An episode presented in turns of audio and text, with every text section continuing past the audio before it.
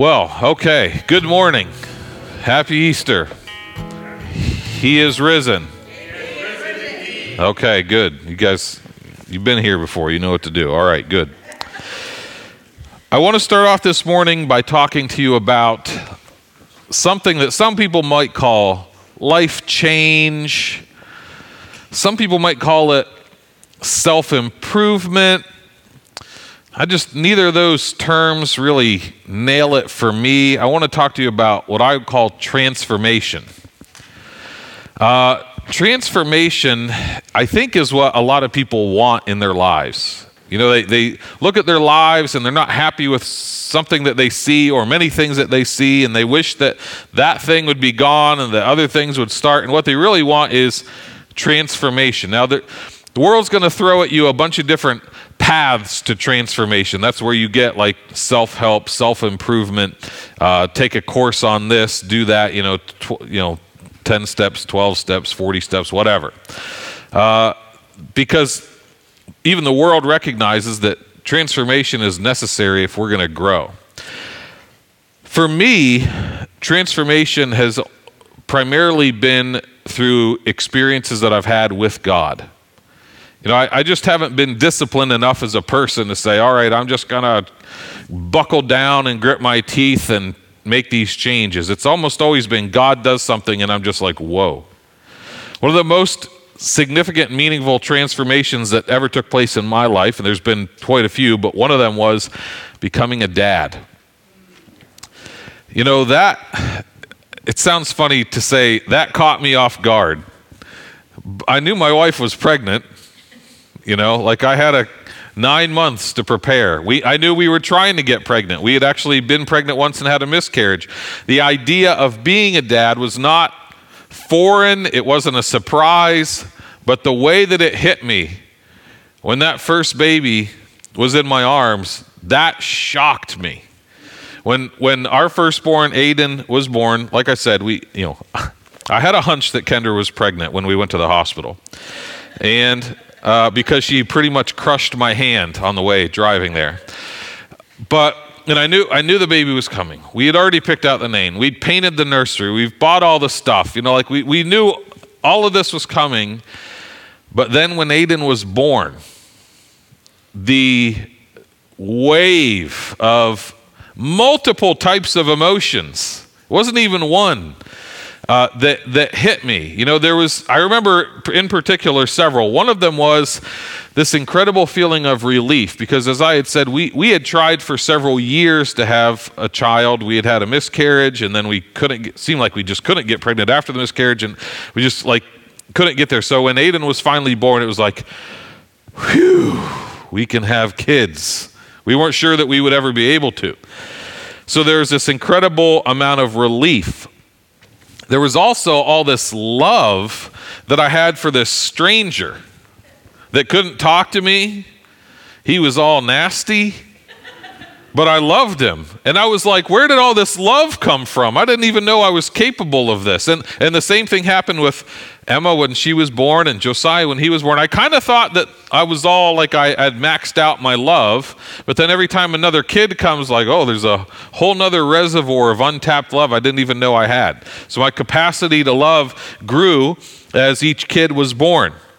There was also, and many of you have probably felt this, this feeling of fear. Kind of like, please don't send us home from the hospital with this baby I don't know what to do. Thankfully, my wife knew what to do, but I was like, uh, you know, when when can he do chores? You know, like, what, why isn't he talking yet? We've had him for two days. I, I when will he should I, should he be riding a bike next week? I don't, I don't know how this works. So this fear of just like I didn't know how to be a parent, I didn't know how to be a dad.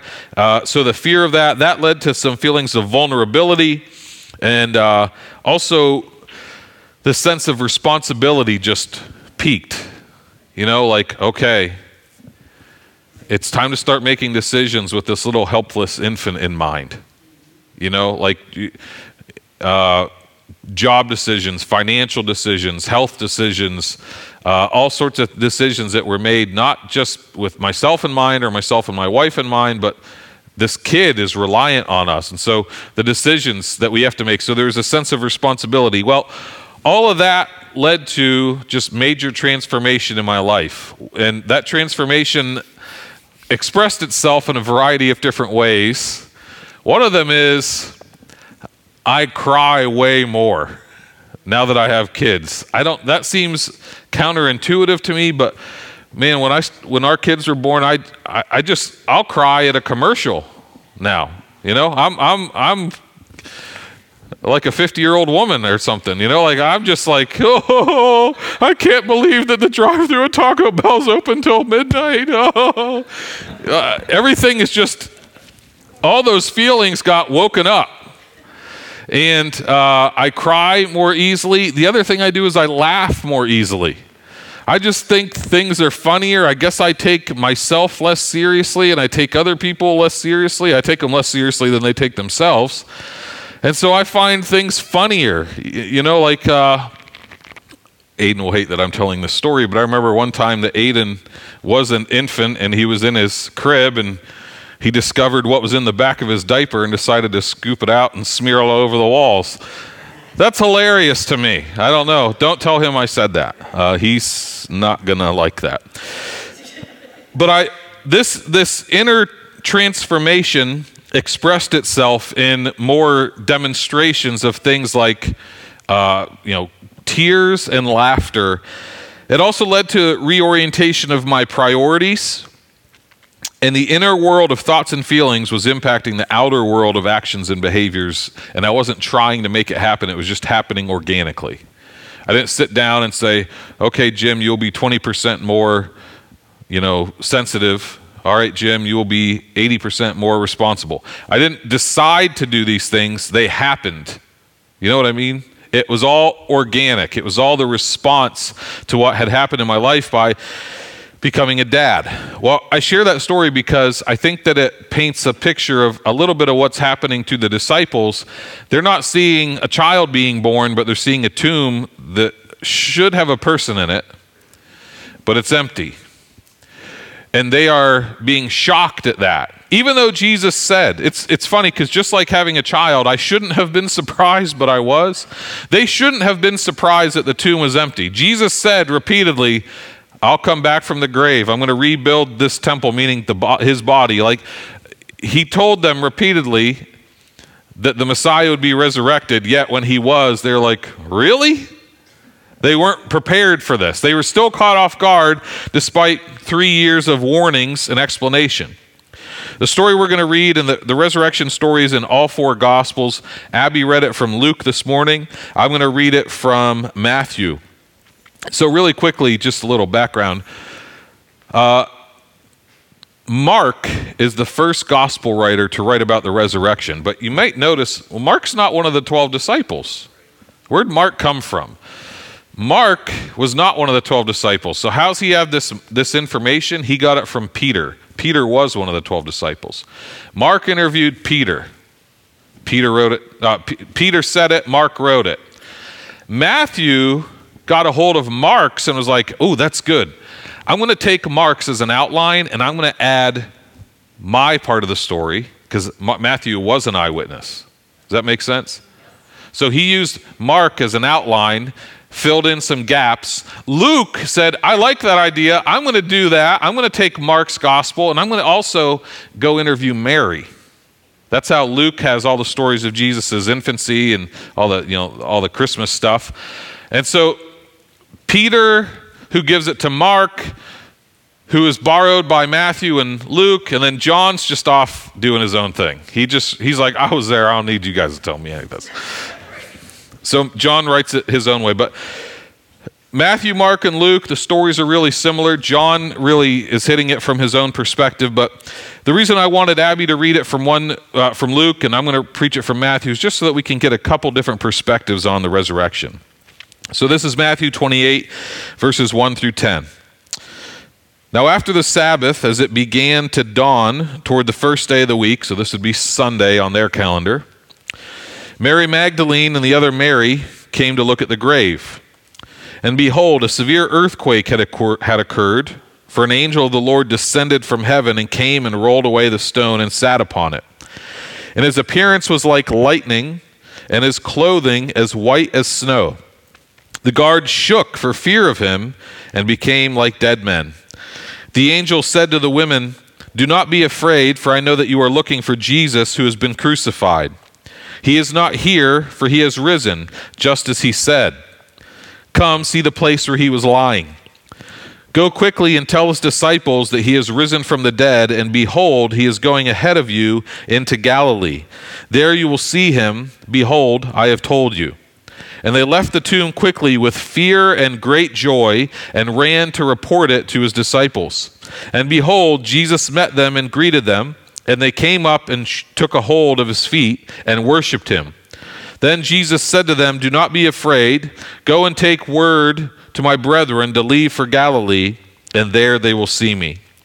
So, just like when I had a child, there was an inner change that resulted in outward transformation.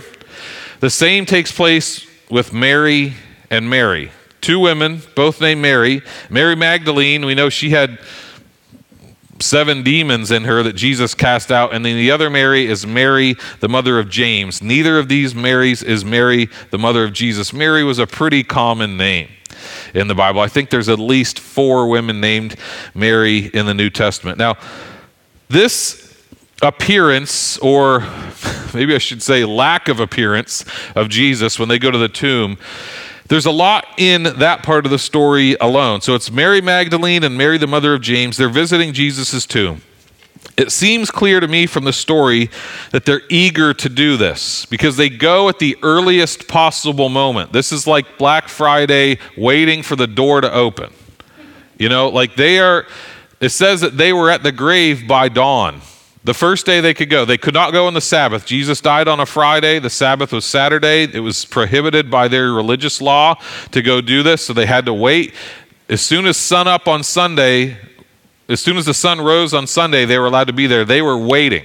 I mean, if they're at the grave by sunrise and it's outside of the city, when did they get up? A couple hours before sunrise, right? I mean, they're up early why? To go take spices to basically prepare Jesus' body because he's dead. And this was just part of their custom. It was uh, just like we would have a funeral and we put someone in their nice clothes, a suit or a dress, they would put spices and uh, herbs and uh, oils and things like that uh, on the person's body just to prepare them for burial, or in this case, Jesus was in a tomb. They came at their very first opportunity. I think that means they were eager to do that. The expectation was to anoint and prepare his body for a proper burial. Something that to me indicates the historical reality of this story is in this, uh, in this culture, the testimony of women was basically considered not valid in a court of law.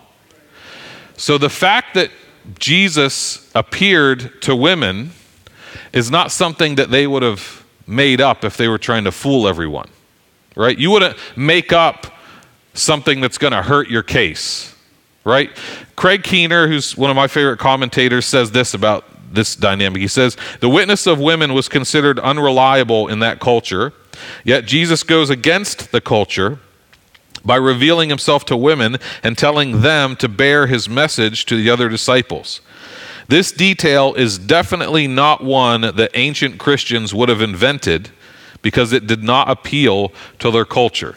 If the early church was just trying to cook up a story, they definitely wouldn't have relied on the first two eyewitnesses to be two women who, in their culture, were viewed as unreliable. Jesus actually selects these two women, Mary and Mary, and they are the first evangelists of his resurrection. The first people to know that Jesus is raised are these two women. And I'll get into this a little more later, but he tells, uh, the angel says this first, and then Jesus says, it's in verse 7 and verse 10, now go tell the disciples. Jesus got their information uh, sorry, the disciples got their information from these two women. And so to me, that indicates that this is not a made up story. You wouldn't make up a story that hurts your case in the culture, right? This must, have, must actually be how it happened. They didn't invent this. Now, Mary and Mary, Mag- Mary Magdalene and Mary, the mother of James, respond. There's an inner belief. They, they see the tomb is empty, there's an angel, and then later they encounter Jesus, and they respond with this inner belief. And it says uh, in verse 8, they left the tomb quickly with fear and great joy. Just like when I held my firstborn in my arms, there was multiple emotions. I was scared, relieved, happy. There was also a sense of responsibility. And I was like, how am I feeling all of these things at once? When they see that Jesus is no longer in the tomb, that Jesus has been resurrected, they have both fear and joy. I want to talk about why they have fear and joy. In, in Mark, it says they were trembling and astonished at the same time. Why fear and joy? Well, I think that the fear and the joy are evidence that they really believe Jesus is raised. If they thought that his body was stolen or maybe they were at the wrong tomb, they wouldn't have fear and great joy. They'd have like bewilderment or doubt but the fact that they have fear and great joy, to me, that indicates they believe that Jesus is actually raised. Why fear and why joy? Well, how would you feel if, if someone that you saw dead was now alive? I would have fear too. I, I know that for me, the fear would be like, what even is the universe? if dead people can come back to life? What is what I've thought about the world even true? Is my worldview off? How is it that someone who I watched die is now alive? How is this even possible? How does the universe even work? How much power does this Jesus have? I mean, I thought he had a lot of power. He was making bread out of nowhere and walking on water and stuff like that, but he's alive. I saw him die. I'd be afraid too if I would. I would be like, I don't even know if what I've always thought about the world is even true. My whole worldview is just. This dead, dead man is now alive. I would be afraid too. What does this mean for me? What, what am I supposed to do with this information? Now, I, no one's going to believe me. Now I've seen Jesus die and now he's resurrected. I saw him on the road. He spoke to me. I grabbed his feet and worshiped him.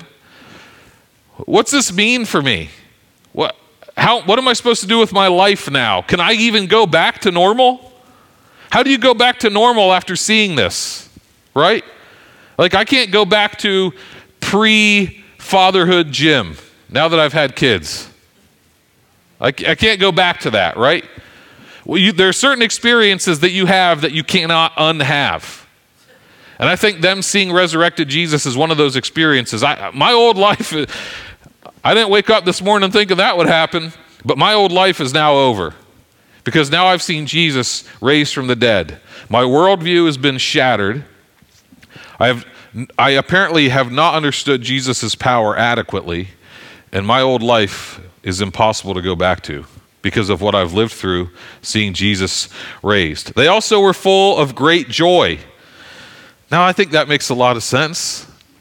They loved Jesus. They were heartbroken that he died. And so to see Jesus is back from the dead, they would be full of joy, right? I mean, they're happy to have their friend back, their Savior back, their Lord back.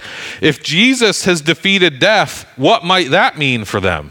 If Jesus knows how to defeat death, maybe he can help them defeat death. Maybe Jesus can provide power for them so that they can live a life of, of victory. They would also be joyful because I guess Jesus is who he said he was.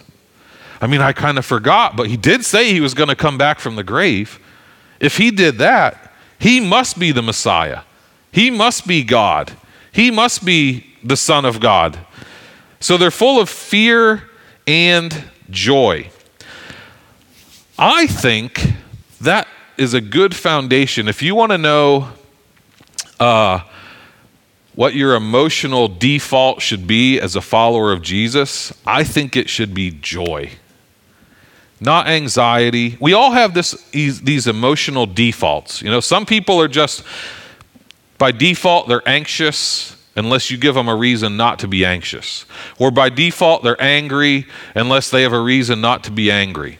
I think for the Christian, it says in uh, Romans, the kingdom of God is not a matter of eating or drinking, but righteousness, peace, and joy in the Holy Spirit. Jesus said in John 15 that he wanted his disciples to be full of joy. Joy is one of the fruits of the Spirit. I think joy is supposed to be the um, default emotion for Christians. What I mean by that is we're joyful unless there's a reason not to be. You, you have to work to move us off of joy. If your heart had a thermostat, it would be set on joy. Right? Does that make sense? So, like, yeah, I mean, if if a tragedy happens, yeah, you might not feel joyful because something moved you off of that. But your default, you wake up in the morning, joy. You interact with your family, joy. That's the default emotion. I'm not saying it's the only emotion. I'm just saying that's where we start from. There are going to be circumstances. Yes, there's going to be times for mourning, there's going to be times for anger, there's going to be times for sadness, there's going to be times for fear, but joy is the default. That's where we start from. Does that make sense? I also think fe- the fear of the Lord should be a default mindset for followers of Jesus. I don't mean fear and that you're anxious and afraid that everything, uh, bad things are always going to happen to you. That's not the type of fear I'm talking about. I'm talking about reverence for God the fear of the Lord. You're not going to grow in wisdom without the fear of the Lord. You're not going to grow in worship. You're not going to grow in prayer. You're not going to grow in obedience to God without the fear of the Lord, without reverence. So, Mary and Mary are full of joy and fear. That's the inner belief that they have. That they, they believe that Jesus is resurrected. That results in fear and joy. That inner belief leads to an outer confession. Go to verses 9 and 10. So they, they've seen the empty tomb, Jesus isn't there. An angel tells them to go tell the disciples. So they're already on a mission. They're, they're, they're already missionaries, essentially.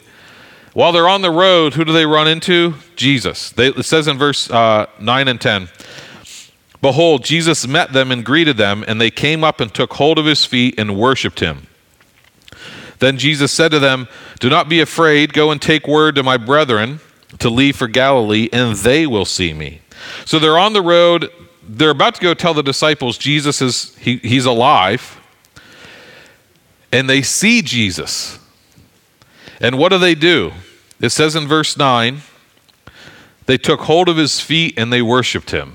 So they got down on their hands and knees on a dirty, dusty road, grabbed his feet, and they started to worship him little Bible quiz. What can we deduce? What can we learn about who Jesus was from the fact that they worshiped him?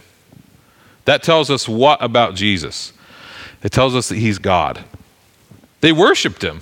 I mean, the, these Jewish women knew you only worship God. You don't worship men, you don't worship idols, you don't worship things, you don't worship stars, you don't worship none of that. You only worship God. But what did they do? They worshiped him. So, you following that? It's a, it's a little nod to the deity or the divinity of Jesus. It's one of about two dozen places in the New Testament where it speaks about Jesus being God. Not just the Son of God, although he was the Son of God. Not just a good teacher, though he was a good teacher. Not just a prophet, though he was a prophet. But actually God in the flesh. In a few weeks, we'll get into that. Uh, we will get into that repeatedly. Colossians 1, Philippians 2, Hebrews 1, Revelation 1. We're going to get into all those things in a few weeks. But the fact that they worship him means they understood, the closest people to Jesus understood Jesus to be God in the flesh. Worship was a common expression of fear in the Bible. You see people in the Bible have this encounter with God and they get terrified. What do they do? Fall down and worship. It's in Daniel, it's in Revelation, it's in Isaiah, and now it's here in Matthew. They see Jesus, they are fearful, and they worship. The worship demonstrates his deity. Since I'm doing okay on time, I want to do a little, I want to give you a little practical thing. Okay. If you look up, if you look at this passage and you look in the original language at the word for worship, it's proskuneo and it always means worship. It just, it always does. And one of the uniquely Christian beliefs or doctrines is that Jesus is God. And so when he's worshiped, we see that as, okay, he's God. There are other groups that do not believe, that, that call themselves churches, but don't believe Jesus is God. Okay, I'm, I'm, hate, I hate to do this on Easter, but this is the time where we're talking about the resurrection. You know those folks that show up at your door and knock on the door and they're always better dressed than you? You know who I'm talking about? Okay, Jehovah's Witnesses, they show up and they, you know, it's like, man, it seems like they know the Bible better than me. Look how well dressed they are. Probably never said a bad word in their lives. You know, like so moral, right? And they bring their Bible. Now, I'm always confused. I'm like, well, if, if I claim to be a Christian and you claim to be a Christian, why, why are we still arguing? This is why we're arguing. All, all you have to say is, I worship Jesus just like you. And they'll say, time out. They will say, We don't worship Jesus.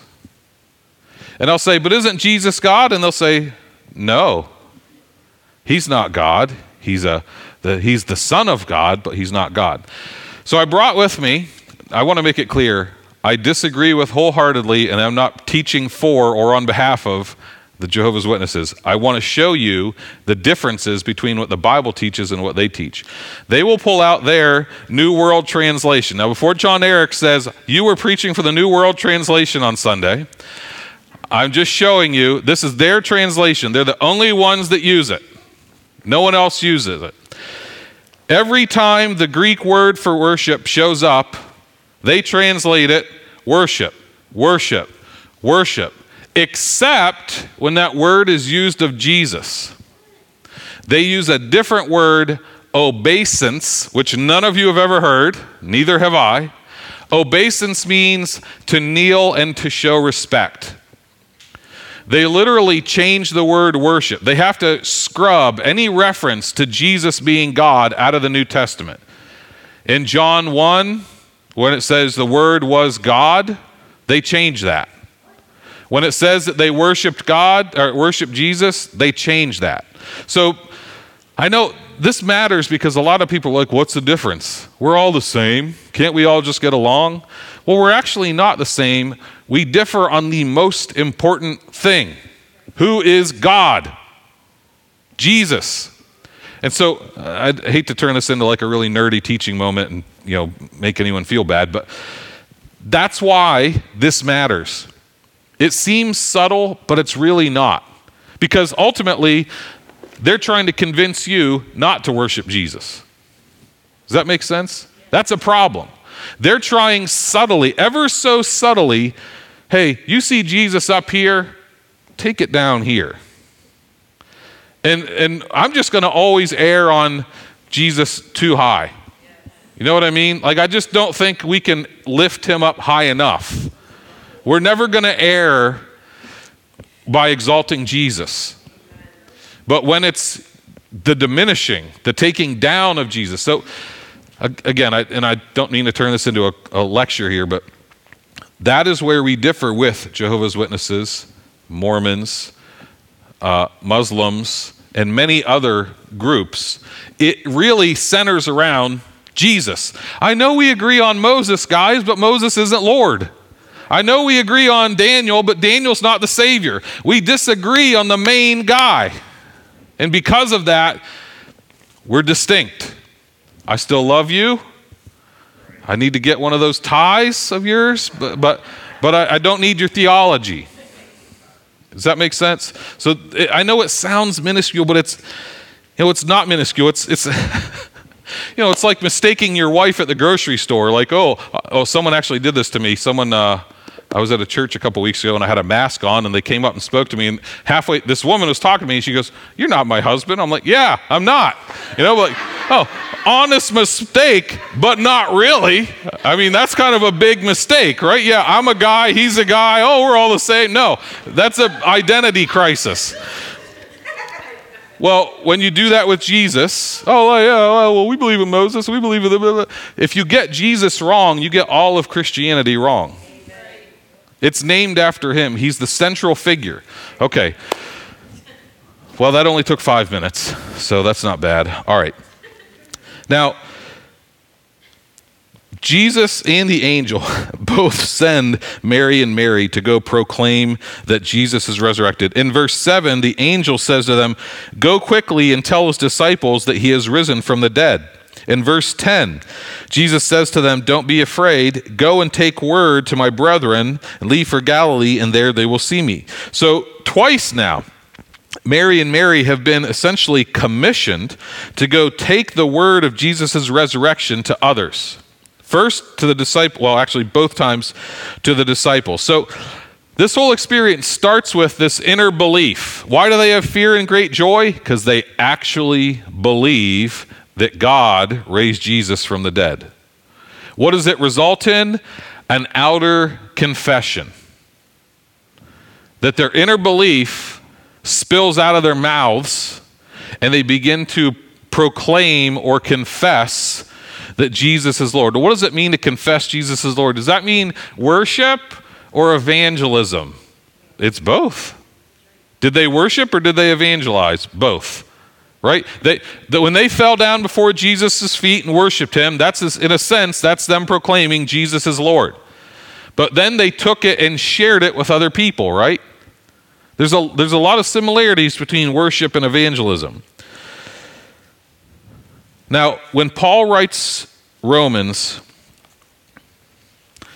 he summarizes what happens with Mary and Mary. And I don't know that maybe he meant to do this. Of course, it's inspired, so certainly the Holy Spirit was behind this, but it says in Romans 10:9.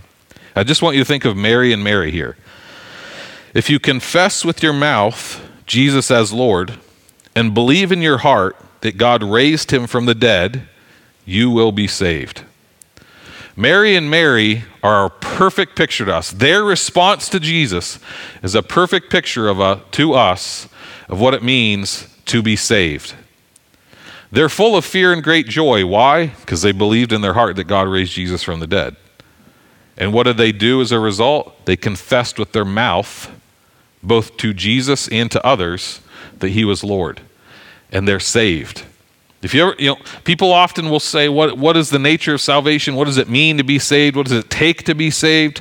Paul summarizes in one verse the entire experience of Mary and Mary belief in their heart and confession with their mouth an inward transformation that results in an outward action.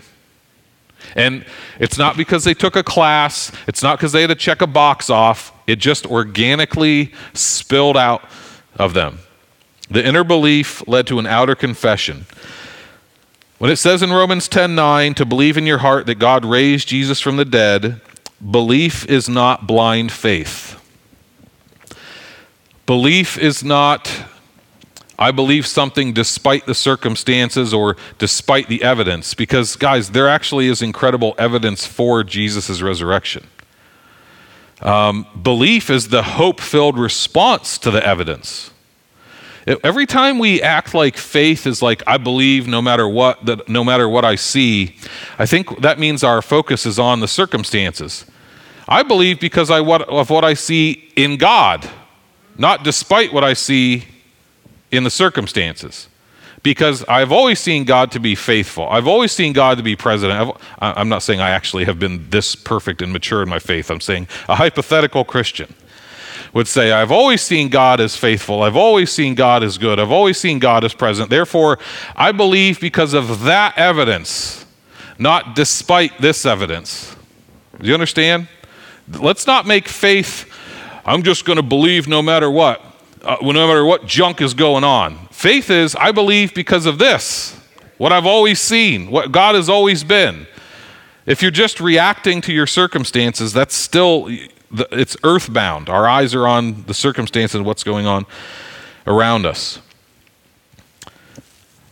I, this is a little corny, and since I'm still doing good on time, you know, this week uh, was April Fool's Day, and I worked like I thought about a good prank. I just couldn't get a good April Fool's prank because uh, I feel like most of them will get you fired these days. So I didn't do one, but I did look at this is a corny pastor joke thing. It says in uh, I looked at the April Fool's joke. April Fool's Day is also National Atheist Day. It says in that's a joke. No, I'm just kidding, Linda. It's not really, but in in uh, in Proverbs 14:1 it says the fool says in his heart there is no God. The most important part of that verse I think is the fact that it says the fool says in his heart. It's not a conclusion that you come to based on evidence in your mind. It's a rebellious conclusion you come to in your heart because you don't want it to be true. Where does atheism take place? In the heart. But Romans 10:9 says that belief also takes place in the heart. It's the heart. The heart is the believing uh, organ. It's it's where trust takes place. I'm not talking about your literal heart, but the, you know your soul, your the the core of you. Your I would almost call it your gut. It takes belief and doubt both take place in the heart. Mary and Mary believed in their hearts that God had raised Jesus from the dead, and they worshiped him as Lord and proclaimed him to others as Lord. Sometimes in, when we disciple people, we try to get them to do the outward stuff, but haven't led them into the inward experience.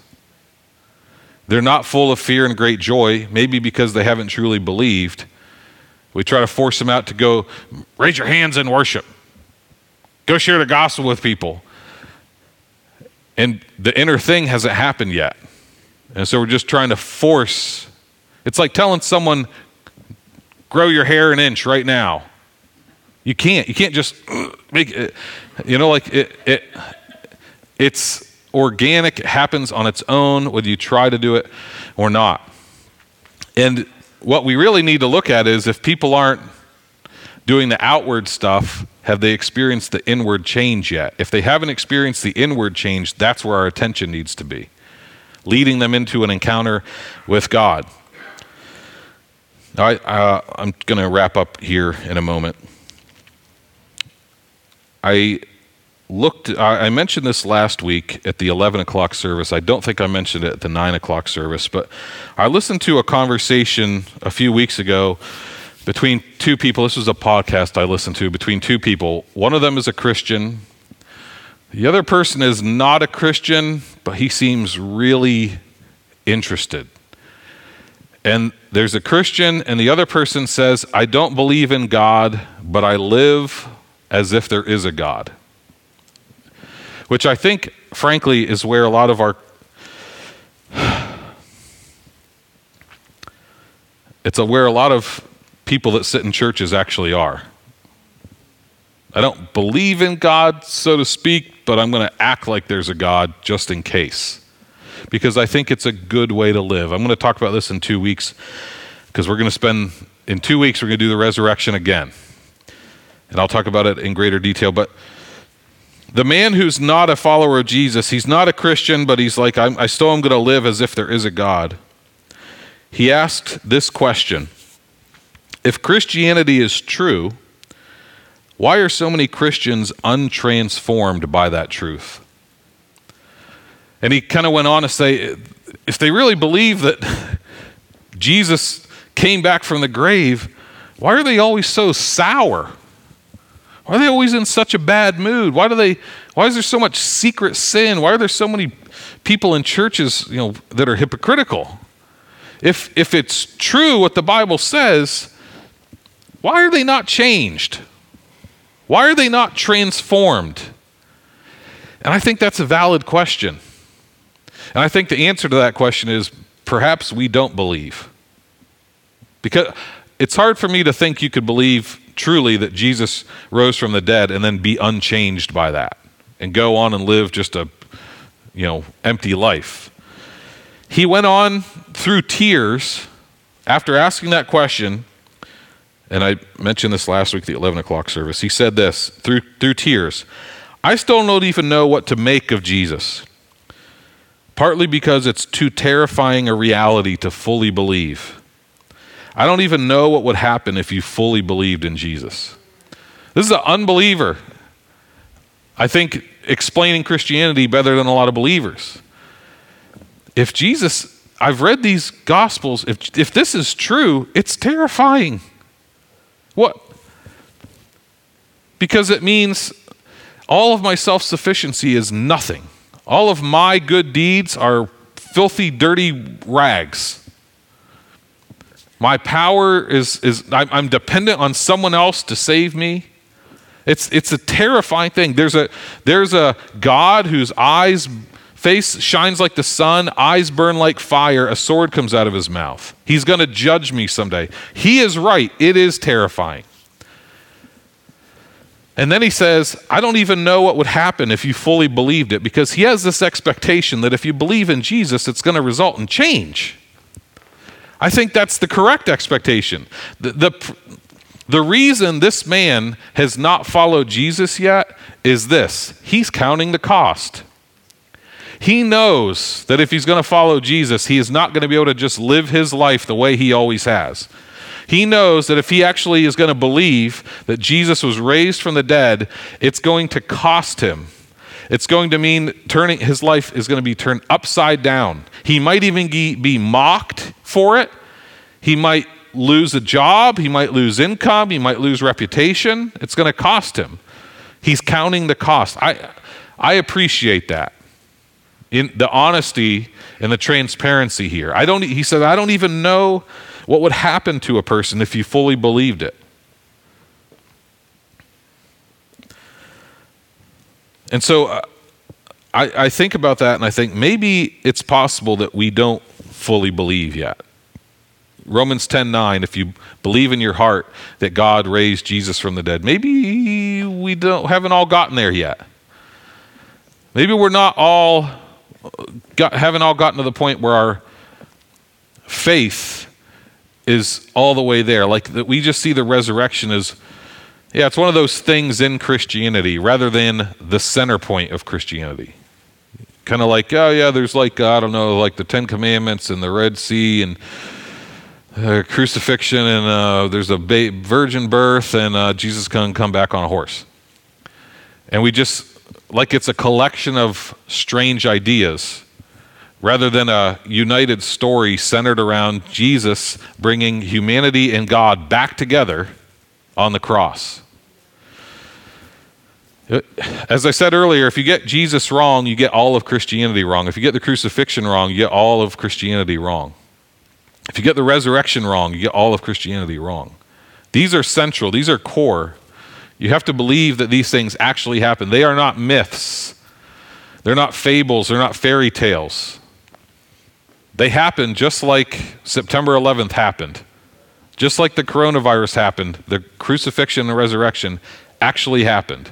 I believe that if you'll dig into this, you'll find there's plenty of evidence. I mean, uh, I'm not going to get into it today. In two weeks, I'll get into it more. Plenty of evidence that these things actually happened in history. Part of the evidence now, 2,000 years later, is you. Your changed life, the transformation you experience, is part of the evidence that the resurrection of Jesus is real. Let me ask the worship team to come up on stage and. Uh, in two weeks, we're going to look at the resurrection again. Today marks the end of the sub series Jesus uh, manifested in the Gospels, and in two weeks, we'll start the rest of the New Testament epistles. We're going to be in 1 Corinthians 15, where Paul explains the resurrection. So now it's not just a story, it's Paul explaining what it means. We're going to look at the power of the resurrection to transform us, what it means for us, what Jesus accomplished, the way Paul explained it out for them, the, the implications of the resurrection. But this morning, I would like us to get to the point where our hearts fully believe in the resurrection, that we fully believe that God raised Jesus from the dead, that it's not just a you know, like we believe in Santa Claus or the Easter Bunny, but we believe in it the way we believe that, like, the sun comes up in the morning and the way that water is wet. It's a fact. So, if you wouldn't mind standing with me, I'm going to pray. I heard Susan utter a prayer under her mask Help us, Lord, to believe this. That's what I'm going to pray. Jesus, faith is a gift that you give us. It's almost like there's a switch in our hearts that we can't find because we're in the dark. You know where it is. You can flip it on. Jesus, I ask that as we sing, you would flip that switch on for us. Lord, we stumble around in darkness not knowing even how to believe. It's a gift that you give us. You inject faith into us, God.